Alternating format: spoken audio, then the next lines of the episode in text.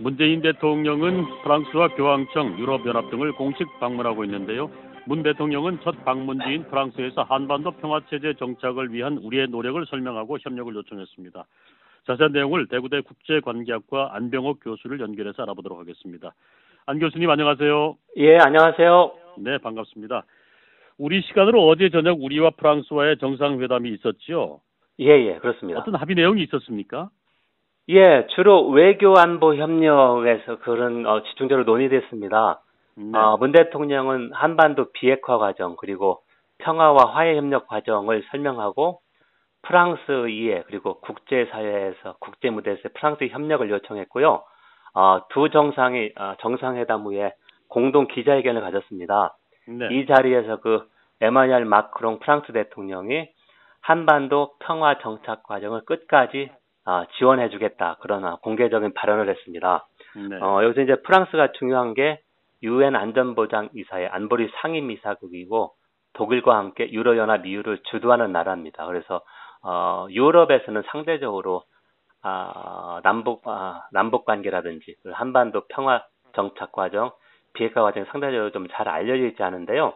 대통령이 그 어, 유럽의 주요 나라의 하나인 프랑스에서 우리의 그런 어, 평화 협력 과정을 좀 설명하고 어, 프랑스의 여론을 좀 우호적으로 어, 바꿔놓을 수 있다. 그러니까 어, 주요 일간지 르피과라 인터뷰에서 이런 내용을 좀 강조했습니다.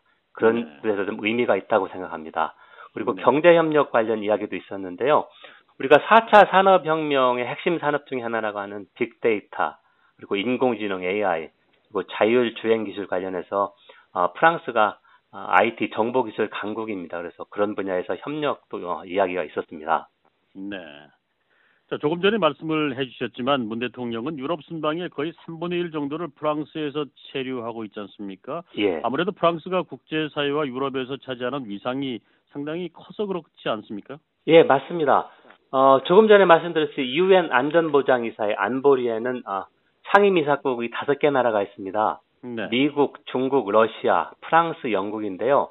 어, 유엔의 주요 임무가 어, 평화 유지지 않습니까? 네네. 그런데 이제 다섯 개 나라 중에서 어느 한 나라도 어, 거부권을 행사하면은 어, 어, 일이 진행이 되지 않습니다. 그래서 이제 어, 북한의 비핵화 과정이 조금씩 진전되면서 북한의 우방인 중국과 러시아는 어, 유엔이 부, 어, 북한에 대해서 부과한 그 포괄적인 대북 제재를 조금 해제해야 된다 그렇게 계속 요구를 하고 있는데요. 네. 반면에 미국은 어, 미국이 보기에 어, 만족할 만한 북한의 비핵화 선행 조치가 있기 전까지는 북한에 대한 제재를 유지한다는 입장입니다. 왜냐하면 미국이 볼 때는 미국의 강한 아, 대북 압박 제재가 북한을 대화로 이끌었다고 보는 게 아니겠습니까? 예, 그래서 이제 영국과 프랑스도 이런 어, 미국 입장을 아직까지 지지하고 있는데요. 네. 여기서 중요한 게 우리 2년 반 전에 그러니까 2016년 2월 말에 갑작스럽게 아, 박근혜 정부가 어, 개성공단을 폐쇄했고 네. 그래서 이제 그 개성공단을 재개하려거나 어제 남북 고위급 회담에서 합의한 남북 도로와 철도 어, 본격적으로 재개 공사를 하기 위해서는 유엔이 북한에 부과한 그 대북 제재가 좀 해제돼야 합니다. 네. 네, 고래 이제 남북 협력도 본격적으로 경제 협력도 어, 재개될 수 있는데요.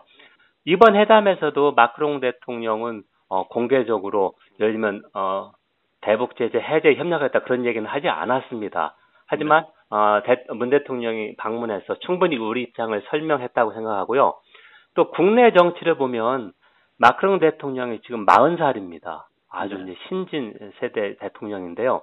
네. 마크롱 대통령이 국내 정치에서 상당히 어려움에 처해 있습니다. 가장 최근에 여론조사를 보면 지지도가 20%밖에 안 됩니다. 자, 그렇기 때문에 국내 정치적인 어려움을 타파하기 위해서 마크롱 대통령이 국제 무대에서 상당히 리더십을 많이 발휘했습니다. 네. 그리고 이제 프랑스 외교 정책의 하나가 두글주의라고 그래서 미국 주도의 그런 패권 정책에 반대하는 그런 입장을 전통적으로 취해왔기 때문에 네네. 어, 어느 정도 시간이 지내고 북한의 비핵화가 좀 프랑스가 보기에 만족할 만하다 하면은 어, 프랑스가 어, 북한에 대한 제재 해제 그런 것도 좀 어, 지지할 아, 가능성이 있다고 생각합니다. 그렇군요. 다음 일정 넘어가 보겠습니다. 목요일 18일 현지 시간 정오에 로마 교황청에서 프란치스코 교황과 회담이 예정돼 있지 않습니까? 예. 교황이 북한 방문을 수락할 것으로 어떻게 보십니까? 예, 지금 속단하기는 힘들지만 아, 지금까지 나온 이야기를 보면 프란체스코 교황이 내년에 일본을 방문할 예정입니다. 네. 따라서 어, 일본 방문 일정과 아무래도 북한 방문 일정을 좀 잘 이렇게 고려하지 않겠나 생각하는데요. 어, 그렇게 여기는 것은 프란체스코 교황은 지금까지 한반도 비핵화 그리고 평화와 화해 협력을 계속해서 지지해 왔습니다. 네네. 예, 2014년 8월 중순에 그러니까 4년 좀 넘었죠. 우리나라를 방문했지 않았습니까? 네. 어, 그 자리에서 이제 광화문에서 힘쓰고 있는 세월호 유족도 만났습니다. 그 당시 네. 정부가 상당히 싫어했지만 만났고 네. KTX를 타고 다전이나 우리 그 당진군에 있는 송악 솔매성지도 어, 방문한 그 낮은 자세로 임하는 리더십을 보여줬습니다. 네. 그리고 이제 요번 또 하나 중요한 게 교황의 면담 시간이 어, 점심 시간 정오에 잡혔다는 것입니다. 네. 또 요거의 해석은 아무래도 교황이 어, 문 대통령과의 그 만남 시간을 더 많이 배려했다고 이렇게 보는데요. 네. 지금까지 교황은 세계 각국 지도자를 만날 때 오전 오전에 만났습니다. 보통 9시 반에. 그래서 미국의 트럼프 대통령도 30분 정도밖에 만나지 않았는데요. 어, 면담 시간을 정오로 했다는 거 하는 것은 어, 특별히 더 배려했다. 문 대통령에 대한 그런 식으로 보고 있습니다. 네. 프란치스코 교황의 북한 방문 기대해 봐야 될 것 같습니다. 그리고 17일 이탈리아 방문하지 않습니까? 이때 정상회담은 어떻게 보시는지요? 예, 이탈리아에서도 마찬가지로 어, 우리의 그 어, 비핵화 그리고 평화 정책 과정을 설명할 거로 생각합니다. 이탈리아에서는 그 마타렐라 대통령 그리고 주세페 콘테 대통령 이따라 회담을 하는데요. 또 하나는 경제 협력 어, 강화도 핵심 의제입니다. 이탈리아는 그 첨단 산업 예를 들면 어, 섬유도 그 첨단 분야가 있지 않습니까? 그래서 밀라노가 네. 유명하고요. 섬유나 그리고 중소기업이 강하고 사회적 기업도 어, 성공적으로 운영 중인 나라입니다. 그래서 이런 분야에서 우리와 이탈리아의 그 산업 협력 방안을 좀 논의할 것으로 생각합니다. 네. 자, 다음 날은 유럽연합의 수다라 불리는 브뤼셀에서 한EU 정상회담이 예정돼 있지 않습니까? 이 자리에서도 우리의 평화체제 정책을 위한 국제적인 협력이 논의돼야 될 것 같은데요. 어떻습니까? 예, 그렇습니다. 이번 어, 순방의 큰 목적 중에 하나가 우리의 비핵화 과정, 남북한 평화체제 협력 그런 거를 어, 널리 알리고 이해와 협조를 구하는 그런 자리라고 생각합니다. 네네. 유럽연합 EU와 우리는 2010년에 전략적 동반자 관계를 맺었습니다. 그래서 5년 전에 한EU 자유무역협정 FTA가 발효됐고요. 경제뿐만 아니라 외교 안보, 문화 등 각 분야에서 협력을 강화하고 있습니다. 그래서 유럽 이사회 EU 수반들 정상회의의 그 상임의장인 우리가 보통 유럽연합 대통령이라고 하는데요. 네. 도날드 투스크 어, 이사회 상임의장과 정상회담을 가질 예정입니다.